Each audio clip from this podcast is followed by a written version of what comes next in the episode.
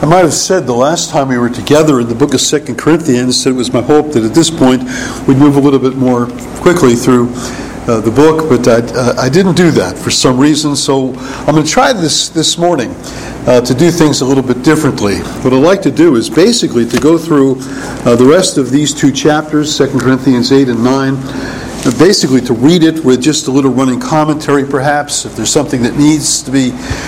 Um, expounded a little bit further, uh, you let me know. Uh, but we'll also look to get through this material. And then, as we get through the material, just to try to pull together a theology of giving that Paul gives to us in this passage. Because I believe we really do have just an abundance of instruction about the whole subject of, of giving.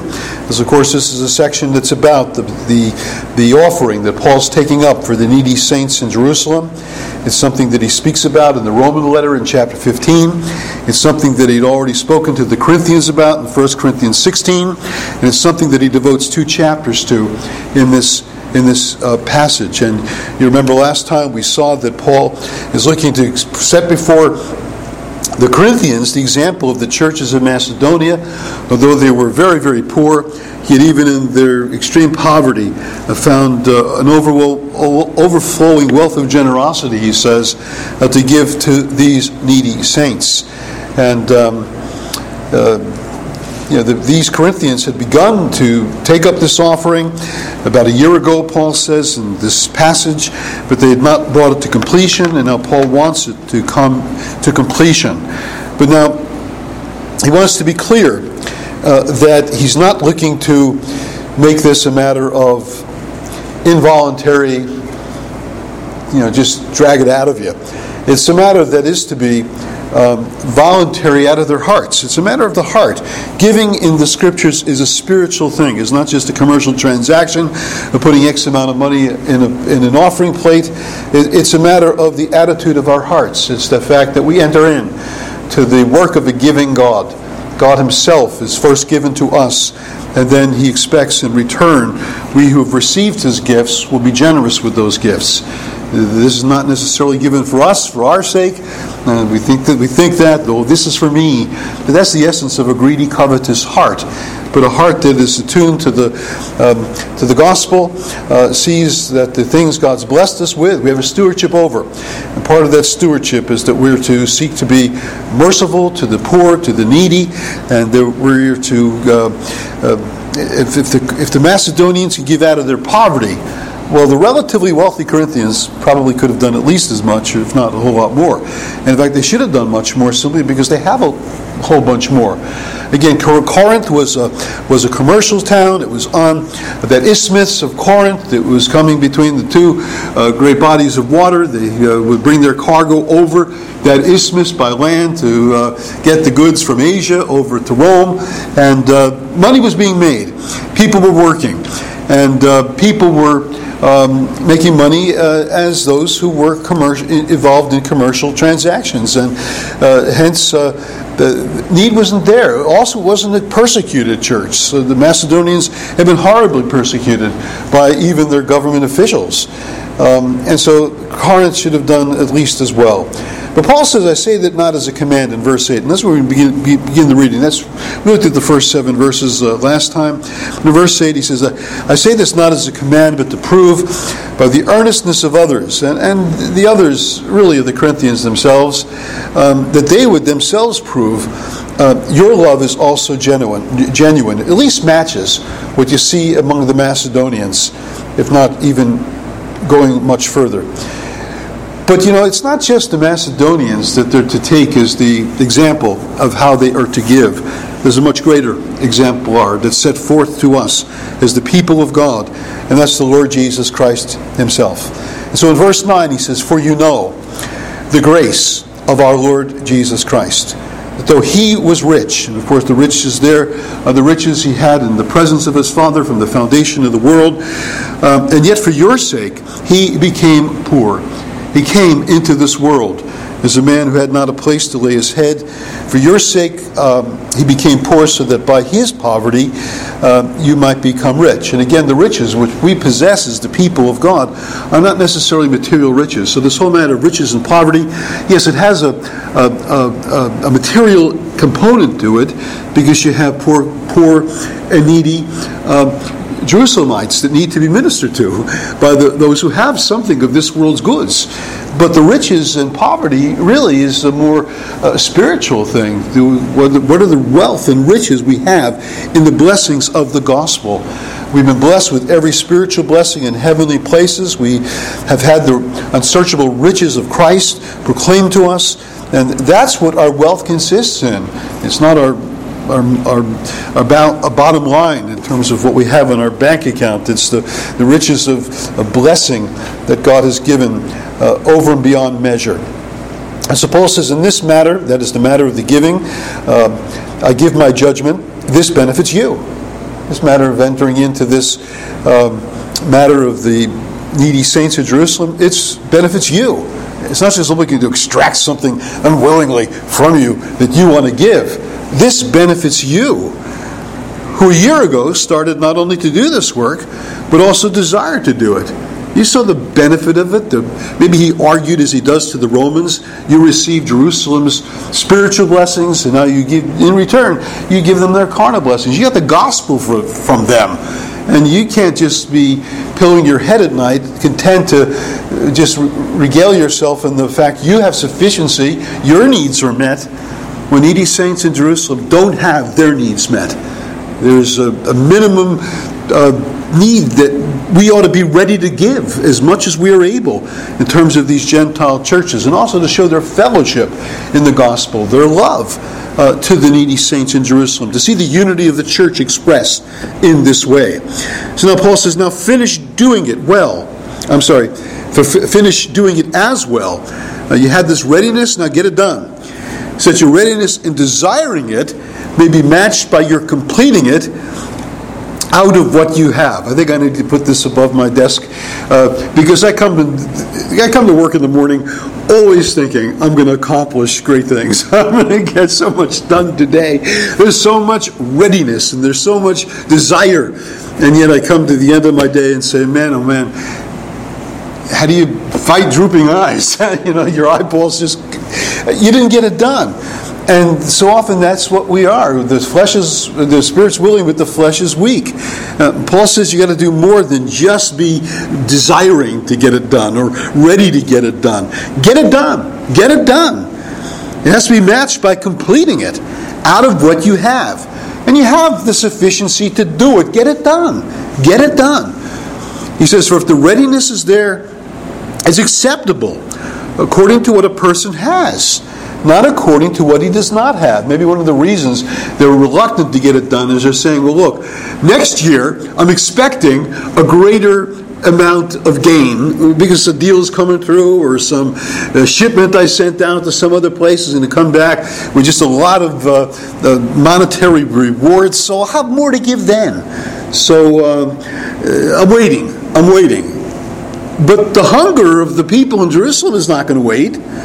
So it's a matter that you're ready, do it because what's acceptable is you give what you have, not what you're expecting to get. Not when some increase in your state will happen somewhere down the line. It's not according to what you don't have. You have an ability to do it now, get it done. Don't speculate about tomorrow. Uh, hungry bellies are there in Jerusalem. They need the money. Get it done. Get it done now. Uh, he says, I don't mean that you should that others should be eased and you burdened. Maybe he's thinking of the uh, people in Achaia, uh, uh I'm sorry, in Macedonia or in Galatia or other churches. He says, I don't mean to burden you, but that is a matter of fairness. Your abundance at this present time should supply their need. Now, the object is not to make them wealthy. You're not looking to take rich Corinthians and say, Corinthians, impoverish yourselves so that the Jerusalemites might become wealthy. That's not the issue. The issue is not to impoverish one group so that others would thrive. The issue is need exists, and you're the people that have the supply. And you're the people that should, just because of Christian love and the unity of the church and all the reasons that it's proper, those who we who freely received to give, um, to give at this time. And so that their abundance may supply your need, uh, that there may be fairness, equitab- equi- equi- equitability. He's not saying everything's going to be equal, but everything's going to be equitable. Everything's going to be just and fair, that you don't turn away the cry of the poor. You don't turn away the cry of the needy and not hear it, but you respond to it. And there may come a time, Paul's saying, that your need may be apparent. Maybe uh, if something's going to happen to Corinth that's going to make it impossible for you to uh, fulfill your needs, and uh, then Jerusalem might have fared better. Hard to see how, because you know, not too long ago from this point, Jerusalem was going to get ransacked by the Romans, and um, greater need would, would exist. Although much, many of the Christians left the city by Jesus' warning in the Gospels. When you see Jerusalem surrounded by armies, uh, he says, "Head out to the hills, go out to the mountains," and uh, they did that. Many of the Christians did that being warned by Jesus not to stay in the city and fight the Romans. Uh, but yet, um, greater peril awaited them. But still, the point is that we should be concerned where the need exists. And where the greatest need exists in the church, those who have an ability to meet that need ought to. But then he says in verse 16, and again, I'm just running through this as fast as I can, and we're going to draw, draw together the principles of uh, theology of giving at the end. He says in verse 16, But thanks be to God who put it into the heart of Titus the same care I have for you. Titus is his point man for this offering. He's going to be sending him and two other men uh, to make certain that the offering is ready when Paul gets there. Paul says in verse 17, For he not only accepted our appeal, uh, but being himself very earnest, he is going to you of his own accord. Titus emerged successful from that previous mission Paul sent him on when there was the matter of the painful visit and uh, the, the, things that needed to be done in terms of repentance, and that turned out to be a great success. Now Titus is going to come back with this matter of the um, of the offering. With him, we're sending the brother who is famous among all the churches for his preaching of the gospel. And you wish you knew who that was. Paul didn't tell us. The Corinthians knew it. He, was famous in those churches. Unfortunately, he's not famous in the church today, so we just don't know who this person is. This unidentified individual is going to accompany Paul. Another unidentified individual is going to be spoken of in the rest of the passage. Verse 19, he says, And not only that, but he's been appointed by the churches to travel with us as we carry out this act of grace is being ministered by us for the glory of the Lord Himself and to show our goodwill. And so, this man who's famous for the preaching of the gospel also was uh, chosen by the churches to do this. This is not uh, Paul's guy. Paul doesn't say, I'm going to I'm to get somebody that I approve of. It's somebody that the churches approved of. See, Paul uh, seems to want to make it clear that nothing, no funny stuff's going on here with this matter of, of giving. I'm not looking to take your material things to pocket it.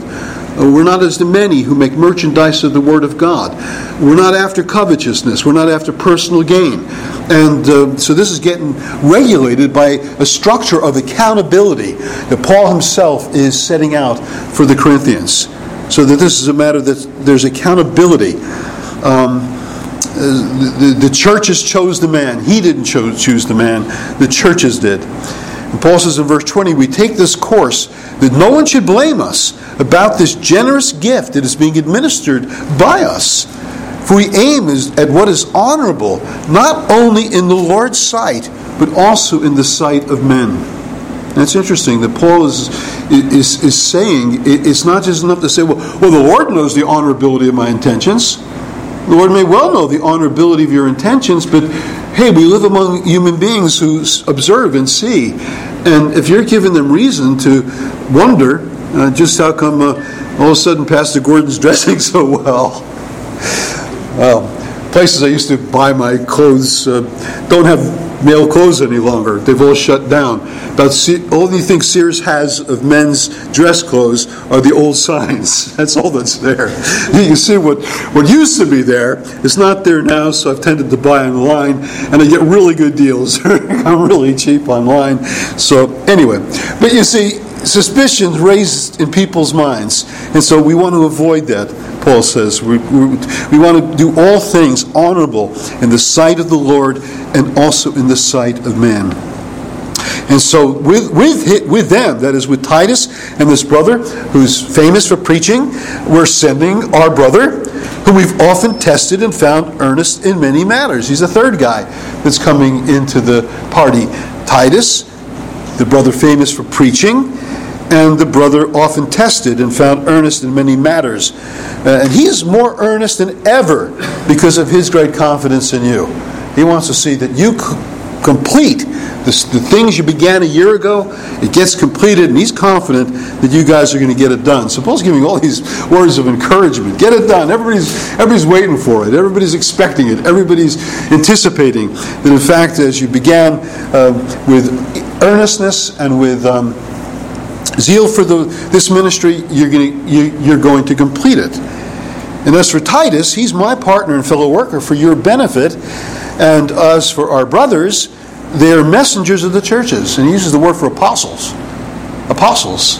And we think of apostles as the, the 12. Uh, we think of the apostles as those that, those that Jesus has sent, but there are those the churches have sent. These are the des- designated representatives of the churches that are going to complete this matter of the offering for the saints in Jerusalem. And Paul also calls them the glory of Christ. The glory of Christ. And so give proof before the churches of your love and of our boasting about you to these men. Don't, don't come up short. We have to say, well, Paul, you said they'd be ready, but they really weren't, and you know everybody's kind of let down by them. Uh, don't let that happen. Uh, let the um, boasting we've made about you to these men uh, truly be fulfilled by the completion of the offering. And we might say that uh, just I'm going to ask you if you have any questions about chapter 8 before we move into chapter 9. But just before we do, I think it's interesting to note that uh, there was this um, delay or interruption in the Corinthian readiness to collect the offering, and uh, they didn't get it done. A year's gone by, hasn't been done. Well, what's happened in that year? a lot of problems with Paul and the Corinthian church, right? We've already covered that ground of there's also disruption of fellowship.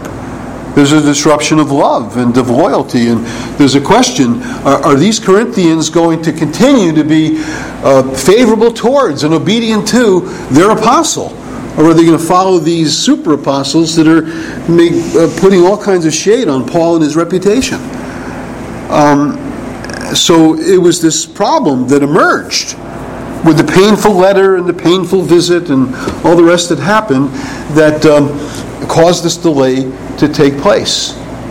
And you might think, well, hang your head and shame everybody that uh, all this happened. But it's interesting to know that in the sovereignty of God, the interruption of this offer, of this uh, offering, this project of meeting the needs of the Jerusalem saints, the fact that it was interrupted, you know what it gives to us? Two whole chapters on the subject of giving. Two chapters instructing us about the grace of giving we wouldn't have if this problem did not emerge. And so God is able to take out of a very difficult problem something that leads to a very beneficial result. So, throw that out before you. Well, we're done with chapter 8, and uh, we got uh, 15 more verses to look at uh, before we get to the theology of giving. Any questions at all? Well, let's get through the rest of it, okay? Now, Paul says it's superfluous in verse 1 of chapter 9 for me to write to you about the ministry to the saints. Uh, why? He's talked them about this. it's, in chap- it's in chapter 16 of the first letter. It's not that they're without instruction. They had sufficient instruction um, to be ready a year ago to begin the process of getting this ministry done. Uh, I know your readiness, he says, of which I boast about you to the people of Macedonia saying that Achaia has been ready since last year, and your zeal has stirred up most of them. I told them that uh, the Corinthians were right in front with this matter of giving to the needy saints, and that uh, caused those people to say, well, you know, we don't want them to be the only one to bear this burden. We want to join in. We want to contribute our own offerings and gifts uh, to this work. So your zeal has stirred up most of them. But I'm sending the brothers so that our boasting about you may not prove empty in this matter, so that you may be ready, as I said you would be. And so what they're doing is they're the ones that are going to be the advanced party. They're going to go before Paul. They're going to make sure everything is done. So that when Paul himself arrives, uh, there may not be uh, some shame that's brought because, well, Paul, what did you say about these people? You had them all wrong. Paul wants them not to put him in that place, but they shouldn't be in that place um, where they're reluctant or not continue to be zealous, where they don't complete this this this ministry that they began a year ago, and they had intended to complete, but they didn't. Now get it done, get it complete. So Paul's giving them all these statements and arguments to make them act upon the matter and to get it done. And so he says, uh, otherwise, in verse 4, if some Macedonians come with me, you know, we have these uh, this delegation already there. Now we're going to follow them, and we're going to have some people from Macedonia likely in the group that's going to come with me. And uh, we find that you're not ready. When we get there, uh, the advance party came, and, and, and, you didn't do it for them. You didn't do it knowing we were coming. You're not ready. And Paul says we would be humiliated. We, we boasted in you. We said that uh, you, you're, on, you're, in, you're in advance of this. You began this ministry before the Macedonians did. And other Macedonians have completed it out of their poverty, and you, in the abundance of your wealth and riches, have, have nothing to show for this. So he says in verse 5 I thought it necessary to urge the brothers to go on ahead to you, arrange in advance for the gift you've promised, so it may be ready as a willing gift, not as an exaction. they may meet Paul at the door saying, Look at what we've given, Paul. This is our, our, our gift of love to the needy saints in Jerusalem. And uh, we gave it out of hearts that desire uh, to see these needs met. And Paul would have to stand in the door and say, Wait a minute, when you guys promised, what happened to the promise? Why have you not fulfilled the promise? That would be a form of exaction is like he's taxing them, like he's putting a burden on them. And Paul says that shouldn't be. And the point is this, he says in verse 6 Whoever sows sparingly will also reap sparingly, and whoever sows bountifully will also reap bountifully. I need us to pause here to say something that this is one of the most abused texts on the part of those who speak about. Uh, uh, seed faith, and they speak about uh, uh, faith that's going to bring in your millions, uh, you know, the wealth and prosperity uh, message. This is really saying nothing, really, about uh, material sowing of money. It's not seed money that's put into an offering, and you're going to expect if you've given 20 bucks, God's going to give you 2,000 back. That's just completely absurd because the whole matter of this imagery of sowing and, and reaping is the recognition that, first of all, God gives the seed. If, if God didn't give the seed in His creative act uh, and His preserving act of the world, the farmers would have nothing. I mean, they could this, you know, I know you have genetically modified stuff and all sorts of things that they do in the laboratory, but the real fact is the, the farmer works with a giving God a God who has already given, who's already blessed him with the seed to sow for the next season's harvest. And he's putting that, that, that seed in the ground really not with expectation of becoming a millionaire, but of meeting the needs of his family and the needs of his community, being able to give to the poor, able to use the things that a giving God has given as we enter in to the giving enterprise that God himself has already begun, that God himself has already started. And that's really true of the gospel. Is that we have a gospel to preach because we've been given it. It's been given as a gift of God's grace. But often in the scriptures, with reference to this whole matter of sowing and reaping, it's a spiritual exercise. It's not something that's just a matter of um, just earthly, material, carnal uh, blessings. Uh, Paul speaks about sowing to the Spirit in the Galatian letter and not sowing to the flesh. And he says, uh, What a man sows, he'll also reap. And the whole matter of this sowing and reaping is the recognition that, um, I'm just questioning something, just as a, pause here for a minute. What I'm questioning is there's something here that has to do with the quotation with regard to the manna miracle. And, and why did I not say anything about that? Where did I miss it? Where is that in the passage? about um, they that sowed much had nothing, uh, uh, gathered much had nothing left over, and they that gathered little had no lack. Where's that in this passage? Somebody help me here. I'm, I have to confess I'm a bit lost. I'm sorry? 8.15. There you go. There you go. Yeah, it's written, whoever gathered much had little left over, and whoever gathered little had no lack. And that's speaking about the manna miracle. Uh, God gave the manna in the wilderness for what? So people could say, well, well this manna blessing is, is just so great, I can enter into the manna business. I can enter into an, an entrepreneurial sale of manna.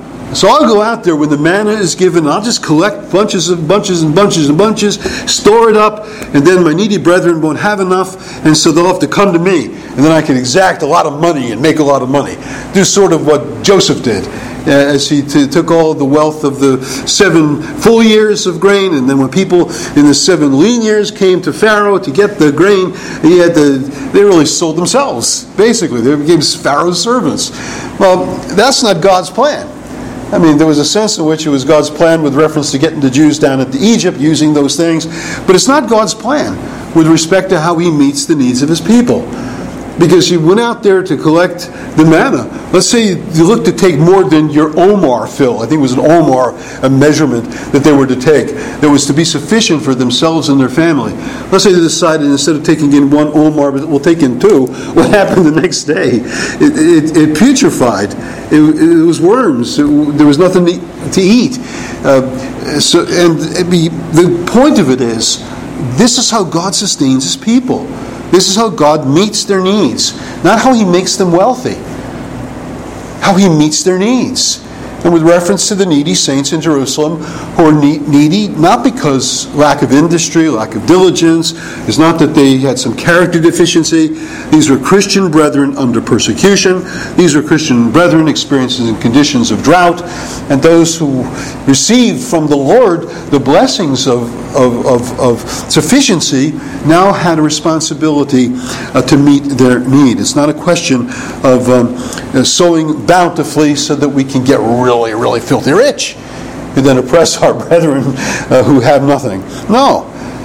Uh, Paul says the whole purpose of reaping is to give. The whole purpose of reaping is to use what God gives us uh, as the reward of our labor, as the fruit of our labor, as a steward.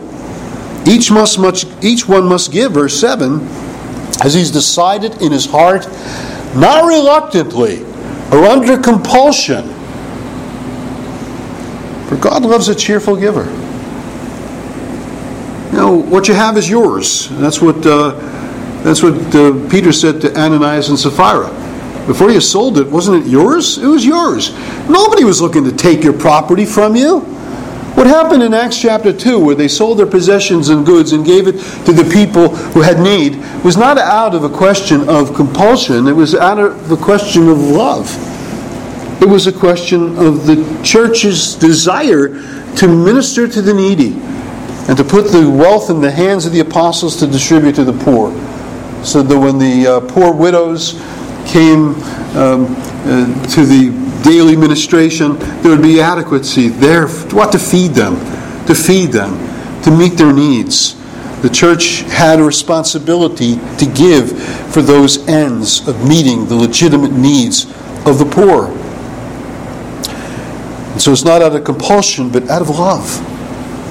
God loves a cheerful giver, and God's able to make all grace abound to you, so that having all sufficiency in all things at all times, you may abound in every good work. So the sufficiency He's granted you is that you could use it in active works of kindness and goodness and mercy and charitable efforts to supply the needs to others, as it is written. And here's a quotation of Psalm uh, 112. You should read it. Uh, I'm not going to get into it now, but it's an amazing description of the righteous man.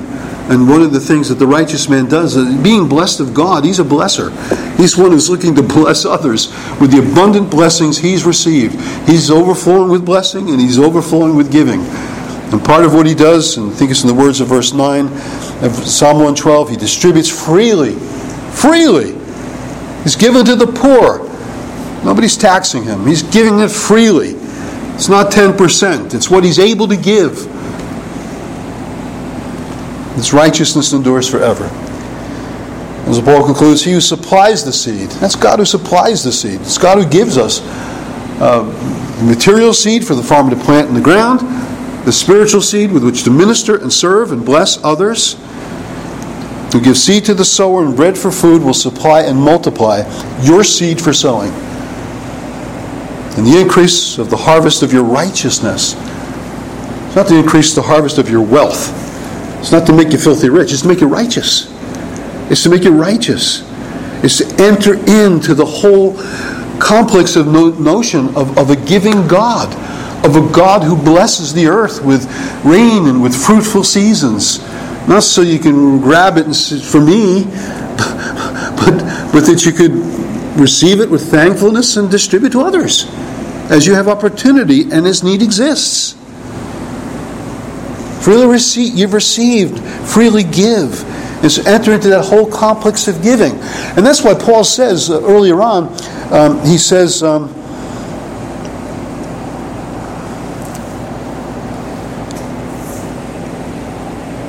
oh, my eye is not turning upon it, but he says, uh, yeah, okay, there is a verse 10. He says, In the matter I give my judgment, this benefits you. This benefits you.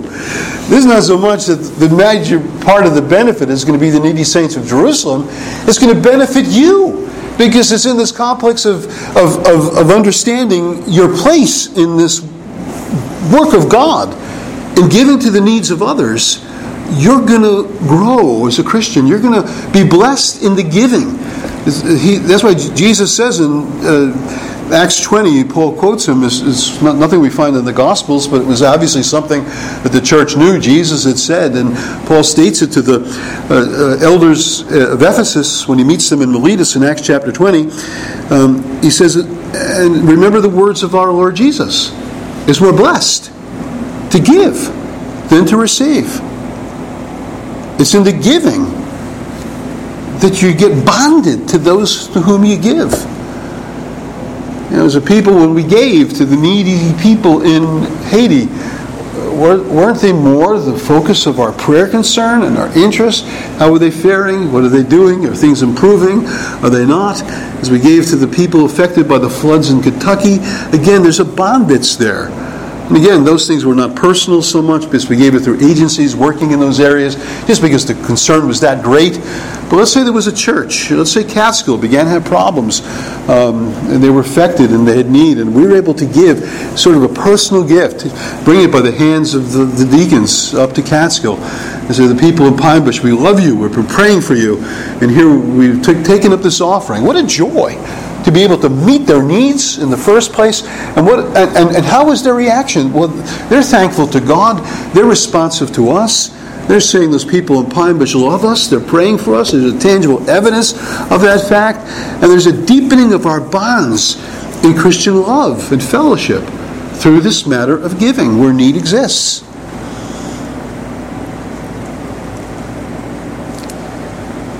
And so Paul says, You will be rich in every way in verse 11.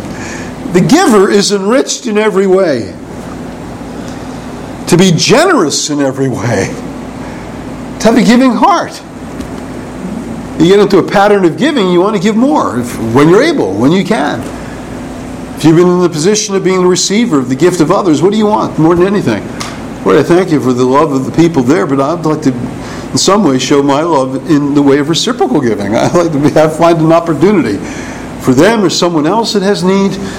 There's this spirit of generosity, the spirit of liberality, there's the spirit of interest and concern with the needs of others, and then joining that to an active effort to meet those needs as God enables us. And then Paul says that as you're enriched in every way, to be generous in every way, is which through us will produce thanksgiving to God. There's going to be this concert of thanksgiving. The Macedonians will give thanks to God for the ability to minister to the people in Jerusalem.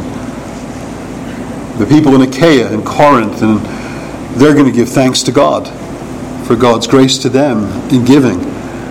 The churches of Galatia will give thanks to God for their ability to give this offering to the needy saints in Jerusalem. And then the people in Jerusalem, the recipients of the gift, will be thanks to God for their brethren in all these Gentile places And it'll deepen the sense of unity that the Jew and the Gentile in the church have for one another. That, of course, that was the big problem in the early church is that sense of oneness, that sense of unity. This is going to lead to it. This is going to augment it. This is going to express it. Overflowing many thanksgivings to God.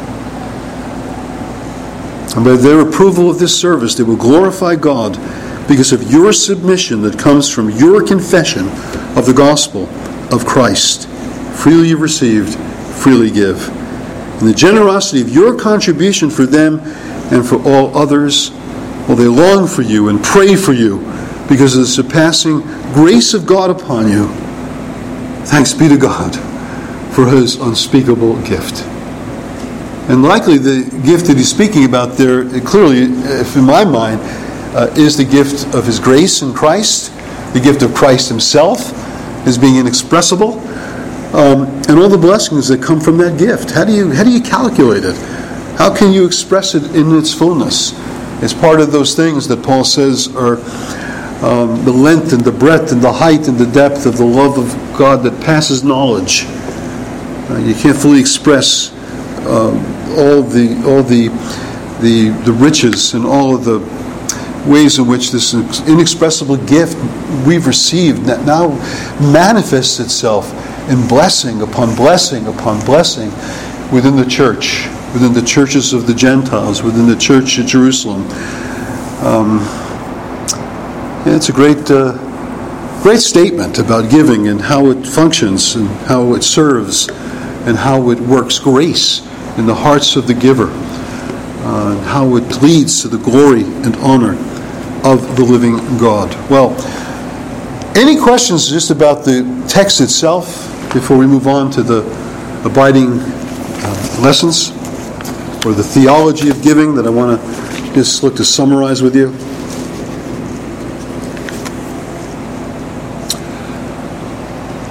Well, let's do it. Let's do this uh, theology of giving.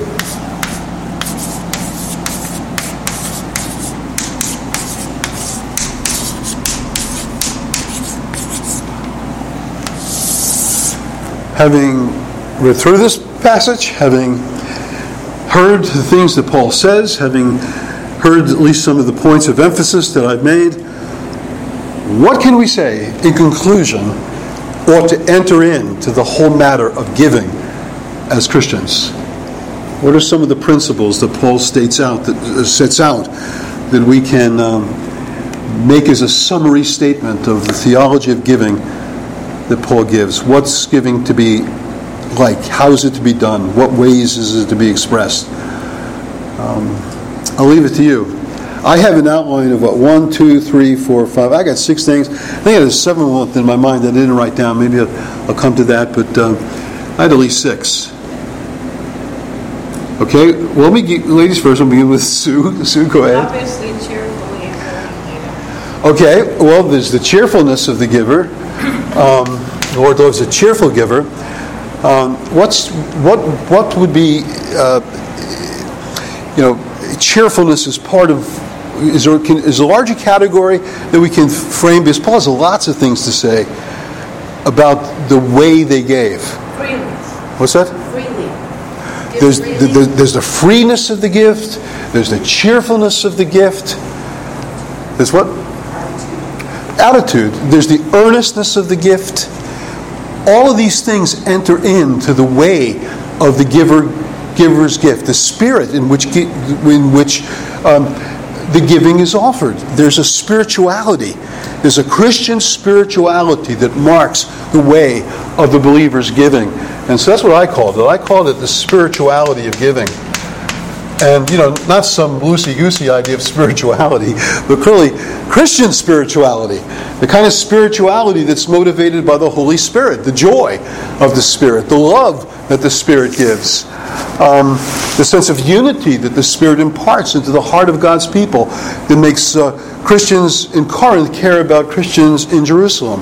So, this is all a question of the working of the Holy Spirit within us, imparting a distinctive kind of Christian spirituality that makes us earnest about things, it makes us cheerful about things, it makes us um, uh, just desire to do things um, not just transactionally. It's not just the putting down of the money in a plate. It's the way we put that money down on the plate in terms of the inner attitude of our hearts. What else? I guess in a, in a motivational way, it's because we freely received from Christ, that we will freely give. Okay, so it's reciprocal from the giving of Jesus. You know, the grace of our Lord Jesus Christ, that He, uh, who was rich, became poor for our sakes, that we through His poverty might be made rich. It's, it's actions that flow out of the reality of the gospel. And what I called that is, um, I called that the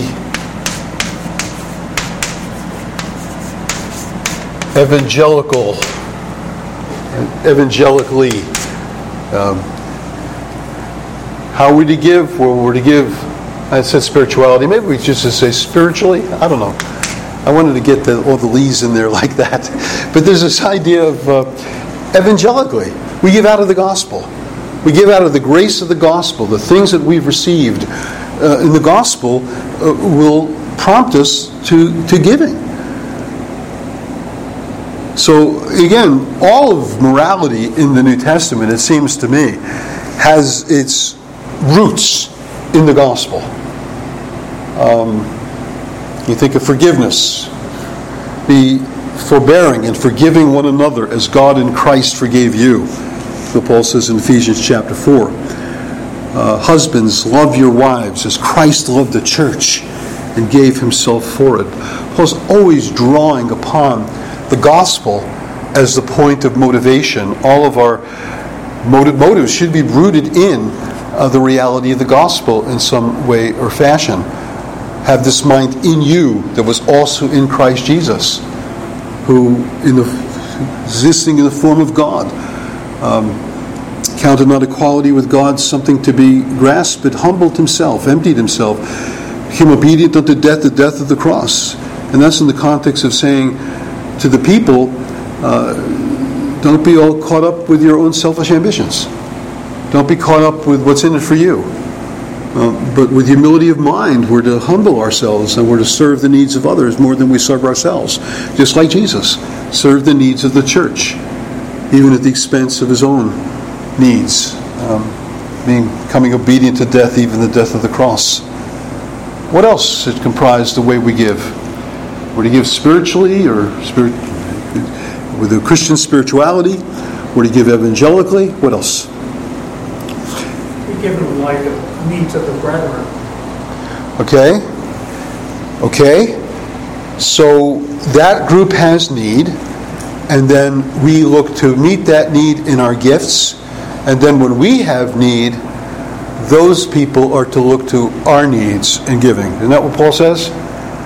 And so we would call that what? We we would give, um, I guess we would say proportionally.